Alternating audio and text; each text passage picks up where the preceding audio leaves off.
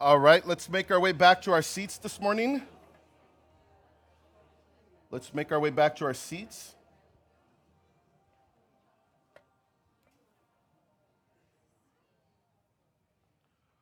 All right, good morning, everyone.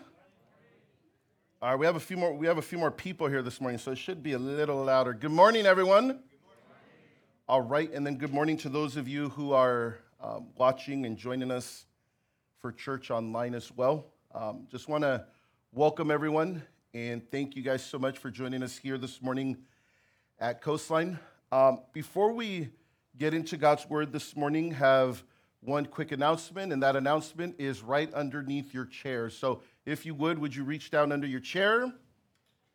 There's a flyer down there that I want you guys to grab. We have a new graphics department here at Coastline, and so if you guys have noticed, we're stepping up our game a little bit in the graphics area. So, but real quick, that flyer that you guys hold in your hand is not only an invitation for you and your family to join us, but it's also an invitation that I want to encourage you guys to pass along to maybe one of your friends, one of your family members, a neighbor, someone looking for a church. On Sunday, June 13th, we're having what we're calling a dedication service. And the whole point of the dedication service is to take this space that the Lord has blessed us with, that the Lord has provided for our church, and to offer it up to Him, to ask the Lord to really bless the space going forward, that everything that's done here, that everything that happens here, that it would glorify Him and that He would receive all the honor, glory, and praise. And so we just want to celebrate God's faithfulness. We want to take that day to celebrate God's goodness and really to just focus on Him and say, hey, Lord, whatever you want to do here, whatever you want to do with not only the space, but whatever you want to do with whoever might step through the doors and come in here. Lord, whatever you want to do behind this pulpit, Lord, whatever you would want to do through worship from this stage, Lord, we want you to bless it. We want you to be a part of it. And so Sunday, June 13th, okay, we'd love for you guys to be here. And then if that wasn't motivation enough, if the goodness and faithfulness of God wasn't enough, I have another incentive for you guys to join us. Tacos, okay? So we have God's faithfulness, we have God's goodness, and then we have pastor, okay? We have asada and we have chicken. But anyways, after service, we're going to have some food. And so I want to encourage you guys to not only come, be blessed that morning, but to also come and let's fellowship and share a meal outside after the service. So make plans, keep that, pass one on. There's more over in the back. I just encourage you guys to take that with you and to really make that day a priority. We're good? We're good? All right.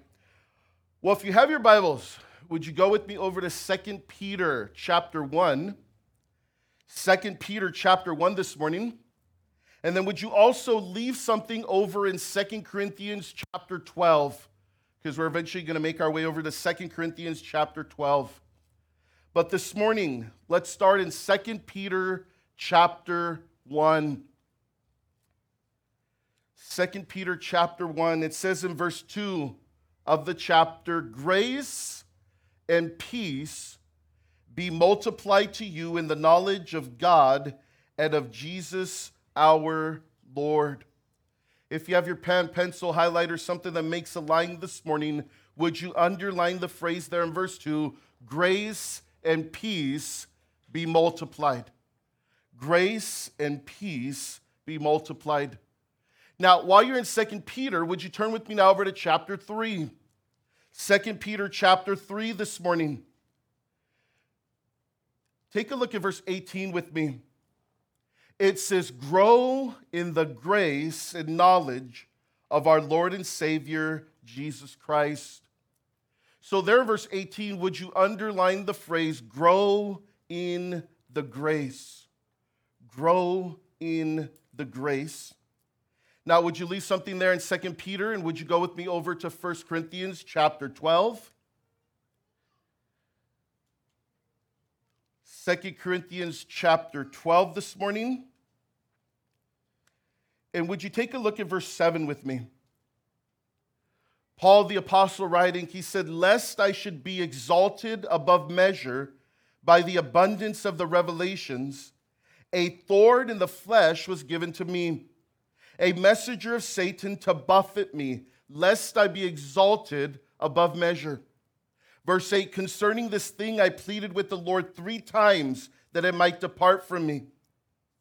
And he," and the Lord, said to Paul, "My grace is sufficient for you, for my strength is made perfect in weakness.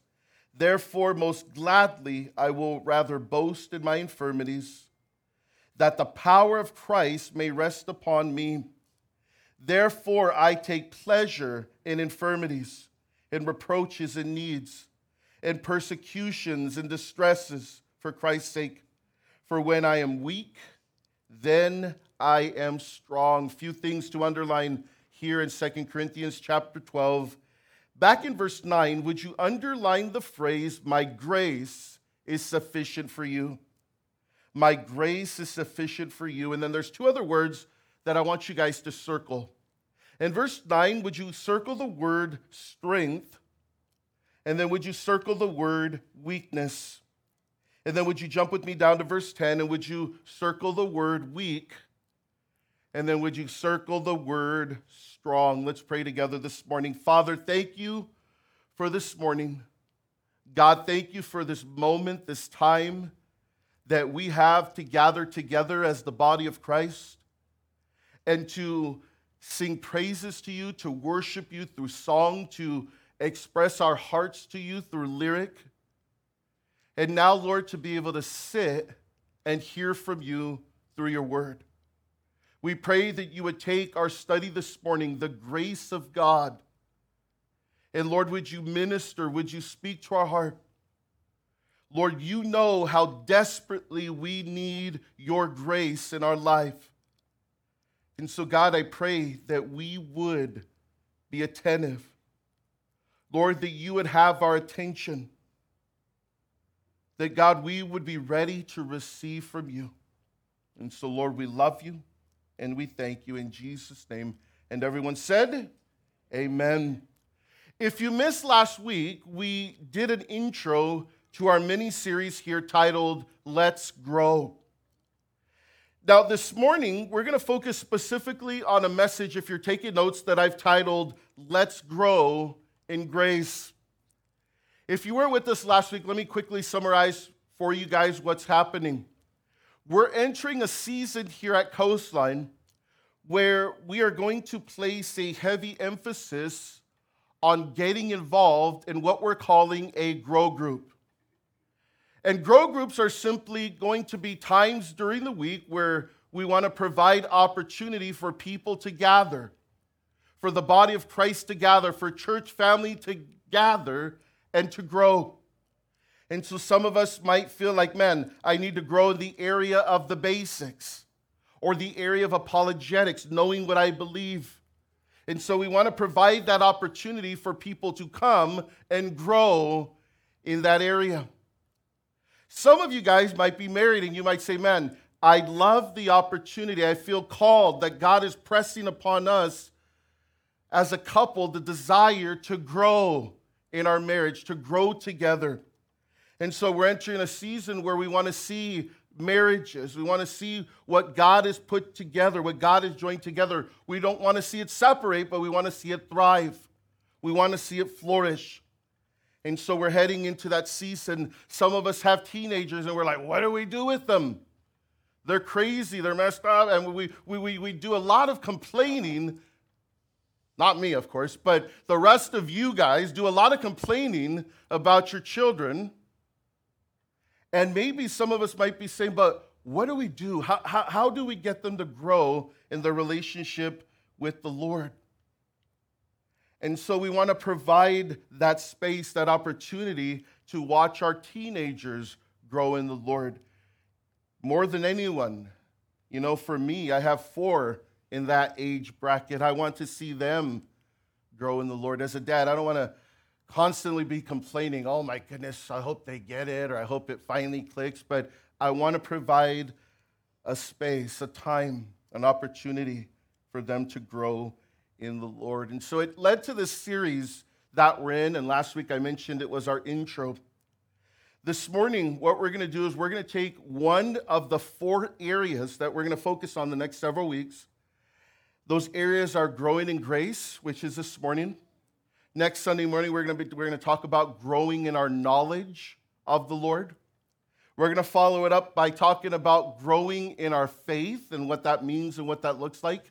And then we're going to finish it up by taking a look at growing in love and what that means and what that looks like scripturally.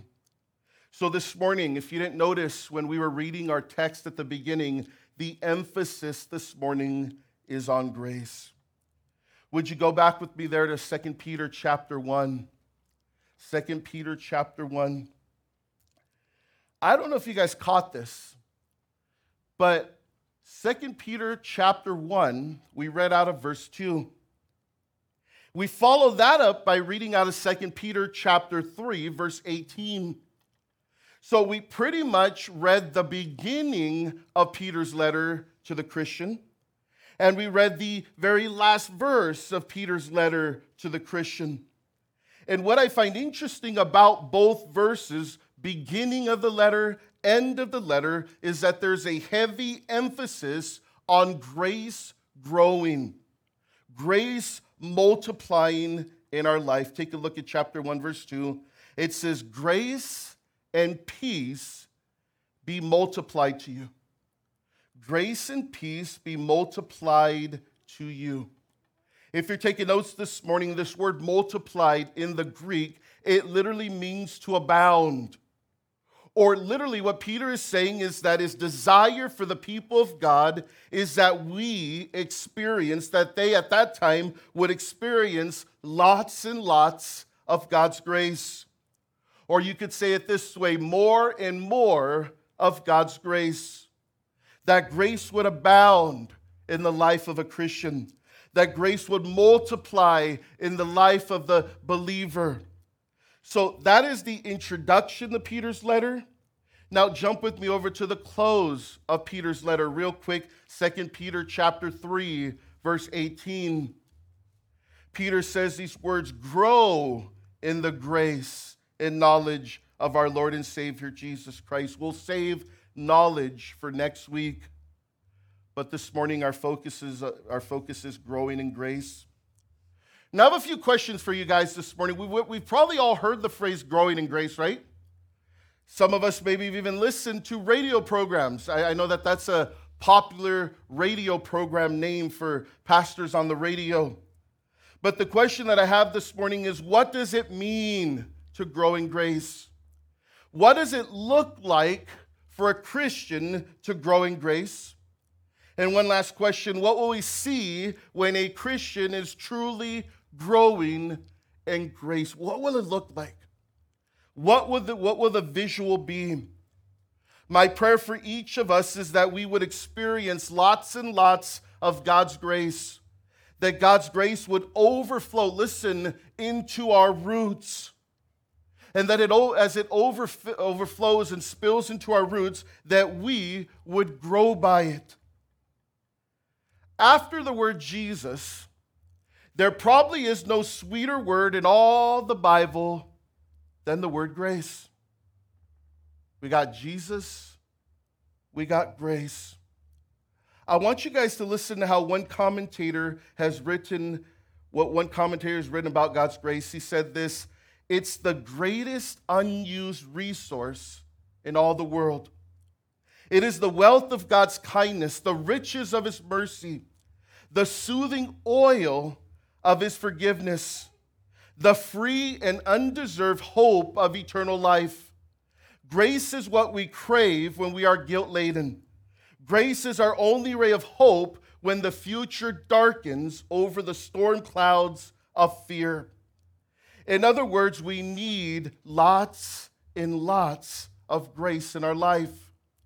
We need God's grace to be multiplied to us. We need to stand firm in him and grow in him and grow in his grace. My prayer this morning is that for us as Christians, that the grace of God would not be the most unused resource in all the world.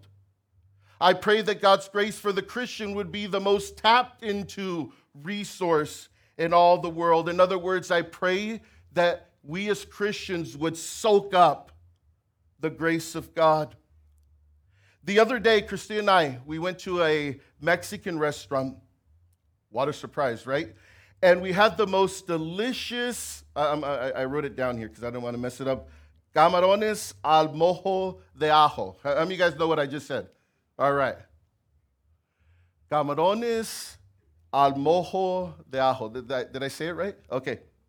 I don't know why I'm looking at you, Manny, but I figured he knows if I said it right. Basically, those of you that didn't know what I just said, we ordered a plate of shrimp in garlic butter. And they brought out these large prawn-sized shrimp.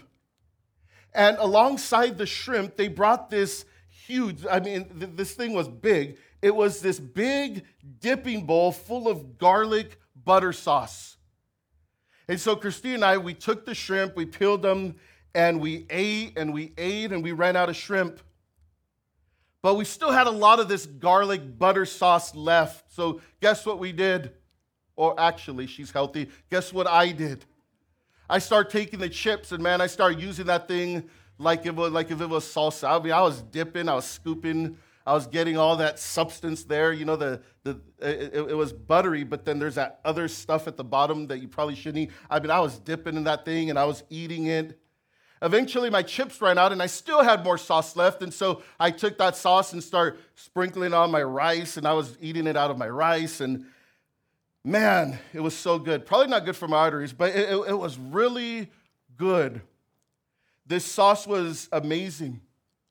After I ran out of chips, after I ran out of rice, I still had a little bit left, and so I had no other food to dip in there, and so I just chugged it. I just took this thing. I was like, this is so good. I want to soak up every last ounce of it, and so I took it and I chugged it. And my wife was looking at me like, you're going to die. She might have been looking out around the restaurant like, I'm about to be a widow pretty soon. Anybody out there? I don't know what she must have been thinking, but she's like, why would you down butter? And I remember thinking to myself, because it's so good. And I don't want it to go to waste. I wanted to soak up every drop of this thing because it was so good. Let me get to my point this morning. I pray that the roots of our growing lives would soak up the grace of God. Every drop, every resource available to us, that we would tap into it. And as it's multiplied to us, I pray that we would be at that place where we say, man, I can't help but want to take it in. So what does growing in grace look like on a practical level? Does it mean that our words are more gracious? What does it look like on a practical level? Does it mean that our deeds towards others are more gracious? How many of you guys right now are into Dogecoin? Anybody here? Anyone invested in Dogecoin? Okay, a few of us, right? I know some of the guys are really into it, and some of them have made quite a bit of money, you know, and it's funny, about 2 months ago, Isaac told me, you should just buy it. It's like 5 cents. And I was like, no, it's okay. And I would have been a millionaire right now. But Dogecoin, it's like something. If you don't know what it is, look it up later. But Dogecoin is cryptocurrency. And, you know, a lot of the gain that's been happening lately has been pushed by Elon Musk, maker, owner of Tesla. He keeps sending out tweets. When he sends out a tweet, the price of Dogecoin goes up. So last week, Elon Musk was going to be on Saturday Night Live. And anybody watch Saturday Night Live last week? All right, you better repent after. But listen, so a few weeks ago, I bought some Dogecoin too. And so online on Twitter, they were talking about, man, Elon Musk, you know, if he mentions it, it's going to skyrocket. And their whole phrase is, it's going to go to the moon, right? And so I'm watching Saturday Night Live last week. I'm confessing my sin to you guys right now. Okay, listen. and I'm watching because I want to see if he's going to mention Dogecoin. And one of the skits that he did was a skit about Dogecoin. And so they had their little news desk, you know, that little thing where the two guys go back and forth. And so they brought Elon Musk in as a character named Lloyd. And he was an investment guy, a rich guy, you know, he knows the market. And so the guy's interviewing him in this little skit, and he looks at Lloyd, Elon Musk, and he says, well, what is Dogecoin? And Lloyd goes and he responds by, oh, it's a cryptocurrency, and it's the, and he starts giving like this, he just rambles a bunch of words. And after he's done, the guy looks over and says, no, but what is Dogecoin? Well, it's the money of the future, and it's the, and over the head. And the guy looks at him after he's done and says, no, but what is Dogecoin? Oh, it's the, you know, and we're going to go to the moon. And he stops him again, and he says, but what is Dogecoin? I mean, there was all these answers that kept on. How many of you guys saw the skit? So you guys know kind of what I'm talking about. And so it continued to go over the head. But what is it? It's blah, blah, blah, blah, blah, blah, but what is it? But what is it? And there finally came a point where, you know, he made a joke. Well, actually, it's just a hustle. And then guess what? As some of you guys know, all of our money, we lost it all. But anyways, because he called it a hustle. But the question was over and over again, what is Dogecoin? What is it? This morning, as I put together our study this week, I have to ask the same question. In fact, as I studied this week, trying to figure out what is growing in grace? What does it look like? In fact, every time I listened to a study this week about growing in grace, I had to come back to the pastor, even though I wasn't with them, but they're online. I'm like, but what is growing in grace? And then I would read a commentary, and the pastor would talk about it and give an answer, but then I kind of came back and I'm like, but what is growing in grace? I found myself stumped this week. But what is it? What does it look like? What does it mean? So I had to study the hard way this week. You know what I had to do? I listened to pastors that I respect, didn't get an answer. I opened commentaries that are my go-to commentaries, didn't get an answer. So check this out. I had to sit at the Lord's feet this week. You know, I had to actually rely upon His Spirit this week to teach me instead of going to men to teach me. And the picture that the Lord gave me, at least for me, to me it was a very beautiful picture. And, you know, some of my favorite pastors, some of my favorite commentators, they did a good job of expounding, of teaching the Scripture. But I still walked away having to sit with the Lord and asking the Lord myself, but what is growing in grace? What does it mean? What does it look like? The answer that the Lord gave me, at least for myself, and I pray that it would minister and speak to your heart as well. The picture was this. The picture is God leaning into our lives and providing for us everything that we need at that moment in our life. And let me say this again. The picture that the Lord gave me was of Him leaning into our lives and providing for us everything that we need at that moment of time. Growing in grace is a picture of us receiving from God what we need moment by moment. Let me say it the opposite. To not grow in grace means having everything we need before us in Jesus, and yet choosing to not receive grace or help in that moment. Some of you guys might be saying this morning, but what's Dogecoin? What's growing in grace? Let me try and simplify the phrase real quickly. Growing in grace is this. If you're taking notes, maybe write it down. Growing in grace is learning to trust Jesus moment by moment. Growing in grace is learning to trust Jesus moment by moment because He is gracious in every situation. I'm going to say that one more time. Growing in grace is learning to trust Jesus moment by moment because he is gracious in every situation. In my moment of weakness, he provides grace. In my moment of need, he provides grace.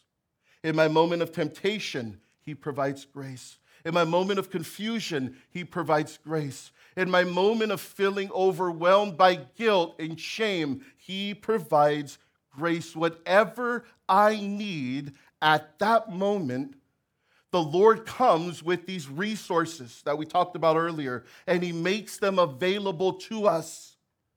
They're a gift of grace from him. And he says, will you take it? And growing in grace is saying, yes, Lord, in my moment, in this moment, I choose to receive grace. I choose for you to bless my life. I choose for you to remove shame, to remove guilt. Whatever I need in this moment, growing in grace looks like choosing to receive what God has made available to me. Would you go with me over to 2 Corinthians chapter 12? There's this beautiful picture of growing in grace in Paul's life. You guys know the text, you know the verse, you know the story. In 2 Corinthians chapter 12, we're told that Paul receives a thorn in the flesh.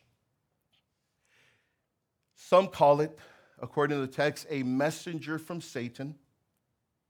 But some also know that God has allowed this thorn in his flesh. This thorn, God was speaking to Paul. God was using the Apostle Paul. And so one of the things that most of us know is that when the Lord uses us, when God is doing a work in our life, Satan is also coming alongside to try and destroy that work. And one of the ways that Satan tries or attempts to destroy that work that God is doing in our life and through our life is to pump us up with pride. To get us to think that the thing that's happening is because of us. And so to keep Paul humble, to keep him at a place where he's not being, as it says in verse 7, exalted above measure or lifted up, Satan comes and he buffets him. And the Lord allows this buffeting in Paul's life. Specifically, most commentators believe that this thorn that Paul refers to is some sort of eye disease or eye pain. But whatever it was, there was this physical ailment, this physical condition that Paul was going through. And I want you guys to notice there in verse 8, it says, concerning this thing. Whatever this physical thing that Paul was going through, whatever it was, he said, concerning this thing, I pleaded with the Lord 3 times that it might depart from me. So whatever was bothering him, whatever was hurting him, he begged of the Lord, he pleaded with the Lord, Lord, would you take it? Lord, would you heal it? God, would you deliver me from it? God, would you take your hand and place your hand upon my life physically and deliver this from me? And we would expect that because Paul prayed such a prayer that God would come and say, okay, you not only prayed it once, twice, but 3 times. I heard you, I got you, and God would have just delivered him. But instead, God had a different answer for Paul and this physical ailment. It says in verse 9, take a look at it with me. He said to me, this is Paul talking. He says, the Lord spoke to me. He says, my grace is sufficient for you. If you didn't underline that, highlight that earlier, would you do that right now? My grace is sufficient for you. This word sufficient, if you're taking notes in the Greek, it literally means that it's enough or that it's adequate. He says, my grace is enough for you. And what God wanted to do in Paul's life wasn't necessarily healing, but he says, my grace is enough for you. Notice in verse 9, keep reading, he says, for my strength is made perfect in weakness. Therefore, most gladly, I will rather boast in my infirmities. You see, God was teaching him something. God was teaching him, yeah, you're receiving revelation from me. God is using you. Things are happening through your life. But if there's anything that God wanted to teach Paul, it was that Paul would never boast about what was happening in his life or was happening through his life, but he wanted Paul to boast. Notice the end there, verse 9, about the power of Christ. About the power of Christ that was upon him.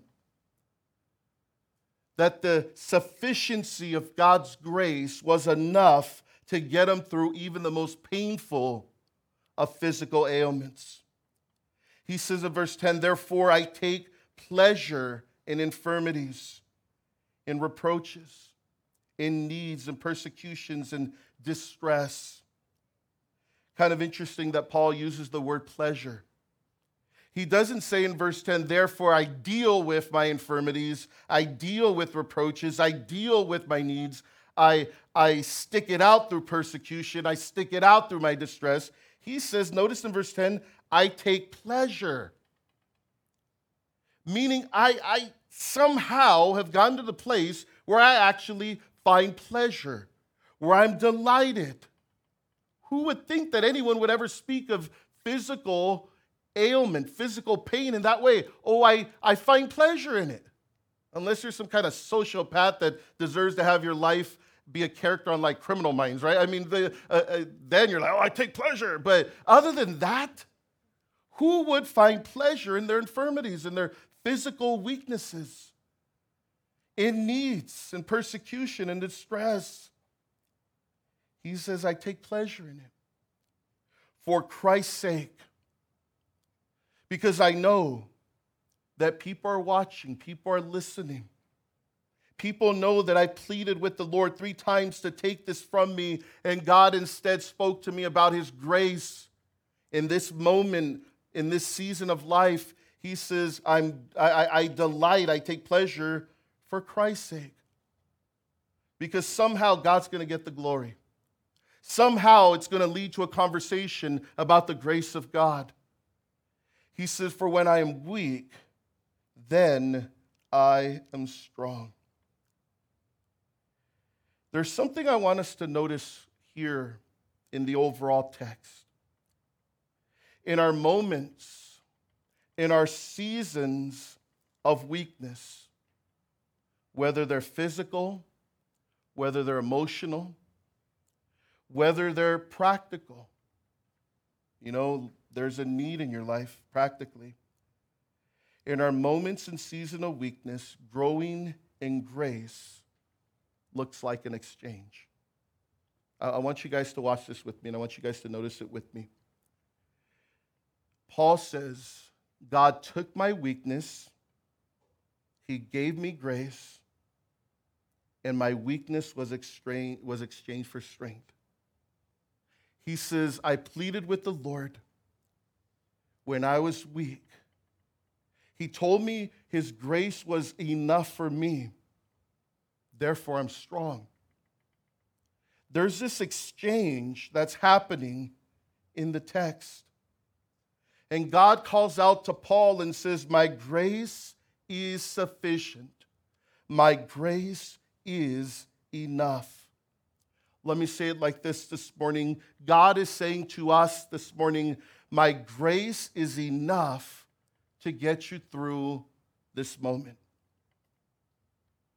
Now, I don't have to say what that moment is because most of us in here, we might be going through a moment. We might be living in a season. Or we might be living in a past 24 hours. Whatever it is, whatever moment, season, past 24 hours, you are currently dealing with at this time. He says, listen, my grace is sufficient to get you through it. Now, the enemy will come and convince you otherwise. The enemy will come and tell you that there are other things that are sufficient. There are other things that are enough to get you through whatever it is that you're struggling with. The enemy comes and says, sex is sufficient. If you could just get more of this, man, you'll feel better. The enemy comes and says, man, pills are sufficient enough to get you through this season. If you take enough of this, if you get prescribed enough of this, and you pop enough of this, this is sufficient enough to get you through this moment. The enemy comes and he says, man, you know that New York seller's bestseller book that just came out that everyone's tweeting about, everyone's talking about, everyone's posting about on self-love or self-help or whatever it is? He says, the enemy will say, that's enough. If you read this book is enough. It's sufficient to get you past this moment, this season, this struggle, this battle. Yet the reality is all those things involve exchange. Listen, all those things involve exchanging a weakness for another weakness. The only place that you can find exchanging a weakness for strength is in Jesus. Every other exchange is exchanging weakness for another weakness. Have you ever gone to the Buffalo Exchange? And anybody here ever gone shopping or taking your clothes to the Buffalo Exchange? When you go to the Buffalo Exchange, you hit the thrift store, and there are basically two options. It's like a bougie Goodwill, in case you don't know what I'm talking about. And basically, you go there, and you have two options. You take a bag of your clothes, the things that you don't want, your weak clothing, and you bring these unwanted clothes to the store, and you exchange them. And your options are you can exchange them for someone else's unwanted clothes, their weak, the weak part of their wardrobe, and so you do this exchange. My sorry stuff for your sorry stuff. Here we go, right? And that's the exchange. My weakness for your weakness. My weak clothes for your weak clothes. Or there's another option. You bring the weak things in your closet, your unwanted clothes, and you exchange them for cash. Oh, there's more store credit, but you're getting junk. Or you exchange it for cash, something of value. So here's the offer from God. Every day, every moment, moment by moment. He's constantly willing to exchange our weakness for his strength. And I'll tell you guys, what an amazing exchange, is it not? Because most of us in this room, let's be honest, give me your eyes for a moment, church. Most of us in this room have spent a majority of our life exchanging weakness for weakness with the enemy. Bringing him our weakness and him saying, oh, try this, and going back and forth. And yet only the Lord, you come to him. You say, here's my weakness. And he says, my grace. I'm going to give you grace. I'm going to give you something that you don't deserve. And so you come to him and say, my weakness is bitterness. And he says, I'm going to give you grace. And that grace looks like forgiveness. You see, you're exchanging weakness for strength. Listen, church. His grace is sufficient. His grace is enough. Moment by moment. This is my prayer for us. My prayer is that we would grow in turning to Jesus. That's what growing in grace in its most simplest form looks like. In my moments of weakness, do I turn to the Lord and grow in grace because his grace is sufficient? Or do I turn to the enemy and exchange weakness for weakness? You see, my prayer for us as Christians, as followers of Jesus Christ, is that we would turn to Jesus, that we would grow in grace.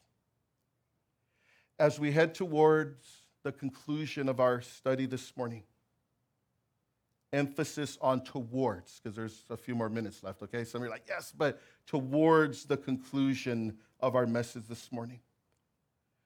Let me close by sharing with you guys two more thoughts about grace. If you're taking notes, there's two things I want to leave you guys with this morning about grace. Number one, would you write this down? I pray that we would be lavished by grace. I pray that we would understand that we are lavished by grace. The word lavished, if you're also taking notes, would you write this down? It means to bestow something in generous quantities. To bestow something in generous quantities or to pour out in abundance. Let me give you an example. In 1 John chapter 3, verse 1, the Bible says, "See what great love the Father has lavished on us, that we should be called children of God, and that is what we are." And so the Apostle John, at the latter stages of his life, he says, man, God's love has been lavished upon us. It's been bestowed upon us in generous, extravagant quantities. God's love has been poured out upon us in abundance. Let's go back to that Mexican restaurant. They could have brought me a little tiny sip of that butter, but man, that waiter came out and he gave me this large bowl of it. He lavished me with death that day. You know, he lavished me with butter. He brought it out to me in a generous portion, in abundance. And God's word says that we've been lavished by the love of the Father. We can't even comprehend the amount, the quantity, the substance, the quality of the love of God that's been lavished upon us. But God's word also says that we've been lavished by grace. We've been lavished by grace. Would you write this down? Ephesians chapter 1, verse 7 and 8. It says these words, "In him we have redemption through his blood, the forgiveness of our trespasses, according to the riches of his grace," listen, "which he has lavished upon us in all wisdom and insight." There's two phrases here in Ephesians 1, verse 8, that just pop. The riches of his grace have been lavished upon us. Close your eyes for a minute. Try and picture that. Try and comprehend that. The riches of his grace being lavished, poured out in abundance upon us. You guys can open your eyes. Let me tell you the problem of what I just made you do. I don't think that we can fully even comprehend by closing our eyes and trying to picture it, what that looks like. Because it's so overwhelming.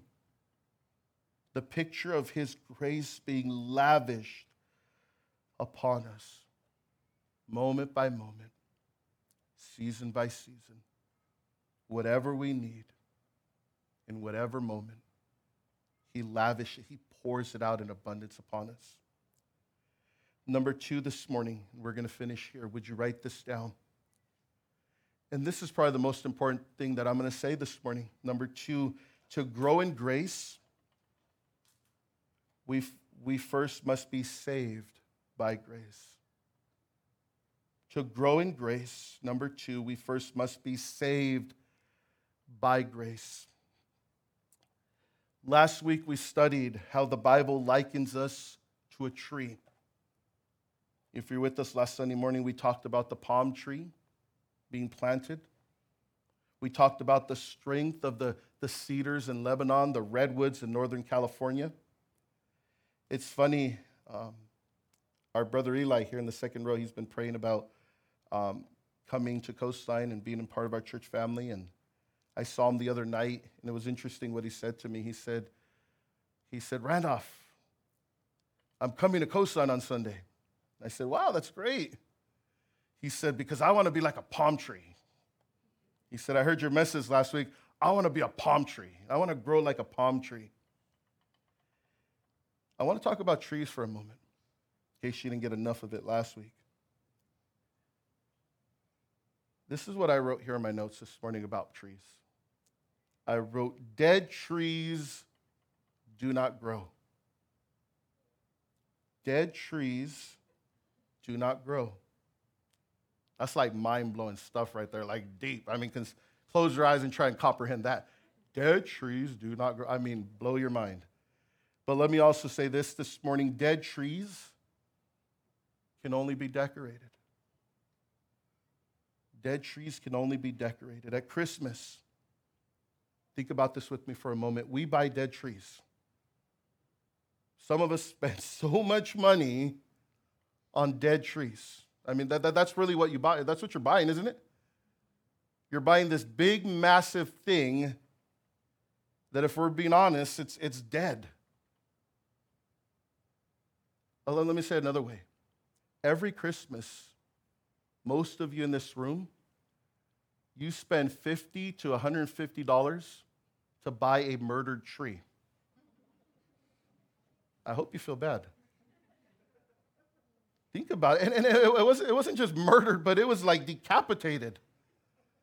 I mean, chainsaw massacre. I mean, think about it. I don't mean to ruin Christmas for you guys, but every year you spend hard-earned money on massacred trees, dead trees. And what we do is we take this massacred, murdered tree, we stick it in our house, and we deck it out as if it's alive. Poor tree. And then you go, I mean, it's already dead, and then you go and put lights on it to heat it up and burn the thing. And we put ornaments on these dead trees and try to make them pretty. But the reality is, let me say this, it's still dead. It's still dead. Let's take it a step further. About 5 weeks after you spend $100 on your massacred tree, you throw it away. You take this dead tree that is drying out and you place it in that green dumpster in front of your house. How many of you guys feel like I just ruined Christmas for you? Okay, I'm so sorry. Thank the Lord that you guys have like 8 months to recover before we get there, okay? But listen, this is my point this morning. Just like a tree, a person who is dead in their trespasses and unwilling to be alive in Christ by grace through faith in Him, they cannot grow spiritually. When a person refuses to be alive in Christ, they cannot grow spiritually. A person can appear to grow spiritually. This is how. By placing external biblical ornaments on their tree. And so we take an ornament of love and we hang it on our dead tree. We take the ornament of serving. We get involved in the church and we hang it on our dead tree. We get involved in things of compassion. And so we have the ornament of compassion. We take it and we place it on a dead tree. We take the ornament of empathy. We take the ornament of giving. We take the ornament of keeping His commands and we place them on dead trees. Without being alive in Christ, we are nothing more than a Christmas tree with ornaments. We become nothing more than a dead person, dead in their trespasses with a bunch of biblical stuff hanging from them. And then it gets even worse because then you get into legalism and trying to earn salvation. Without calling on the name of Jesus for the forgiveness of sins and the hope of eternal life, a person is nothing more than a dead, decked-out tree. Yet when a person comes to salvation in Christ, they are made alive in Christ. Romans chapter 6, verse 11 says, "Count yourself dead to sin, but alive to God in Christ Jesus." When someone is saved by grace, they can make the decision daily to grow in grace. This is my point this morning. If you're here and you would say to me, Randolph, I really desire to grow in grace, Where do I start? You start with being alive in Christ. Because then you can receive daily what you need, the grace of God. But if you're a churchgoer, someone hanging out here on Sundays, and yet you are dead in your trespasses, not alive in the Lord, then you're a dead tree. And you may drop something in offering, but it's just an ornament. You may show up and say, can I get involved? But it's simply an ornament. It's an external ornament hanging on the dead tree. We must be alive in Christ. Saved by grace through faith in Him. Turn with me to Psalm 1. This is our last verse, our last text this morning. Psalm 1.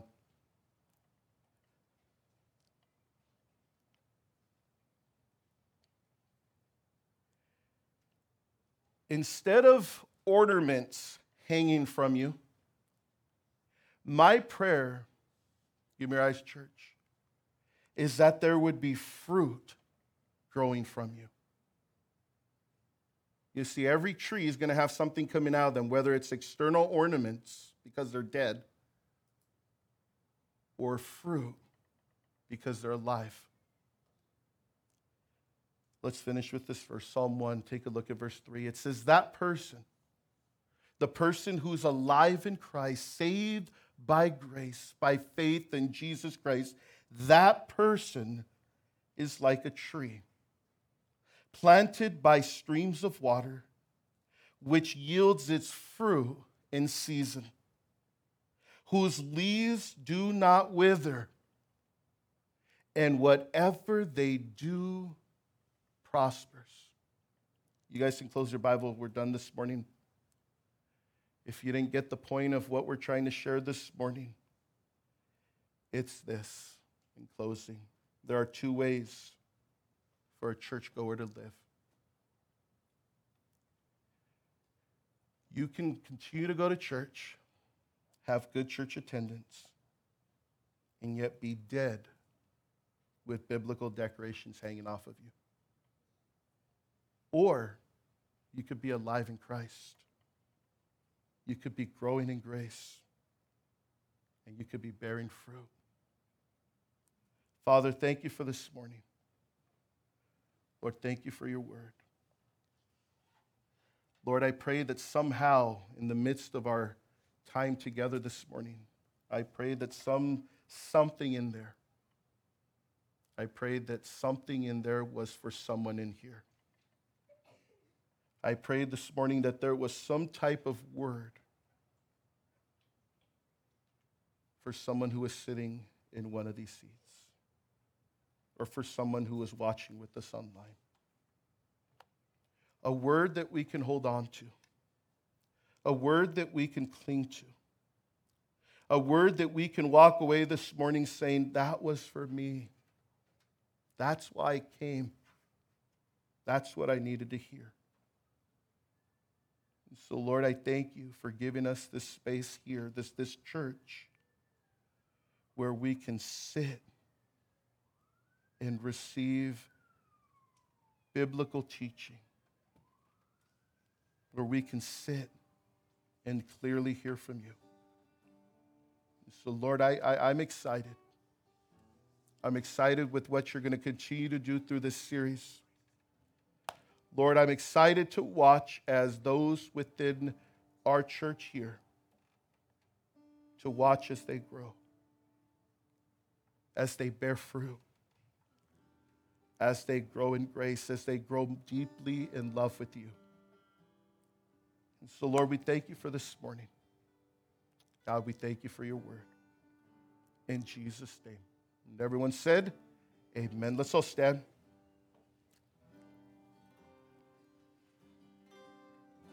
You know, before we sing this last song, let me say this to you guys. I said it to you last week, and I'm going to say it again. Let's grow. Church, let's grow. Christian, follower of Christ, let's grow. Dads in the room, let's grow. Mommies in the room, let's grow. Single men, single ladies in the room, let's grow. Teenagers, children in the room this morning, let's grow. Let's grow. Let's make the things of the Lord a priority. Let's give the Lord the preeminence in our life. Amen? Let's grow. Let's worship.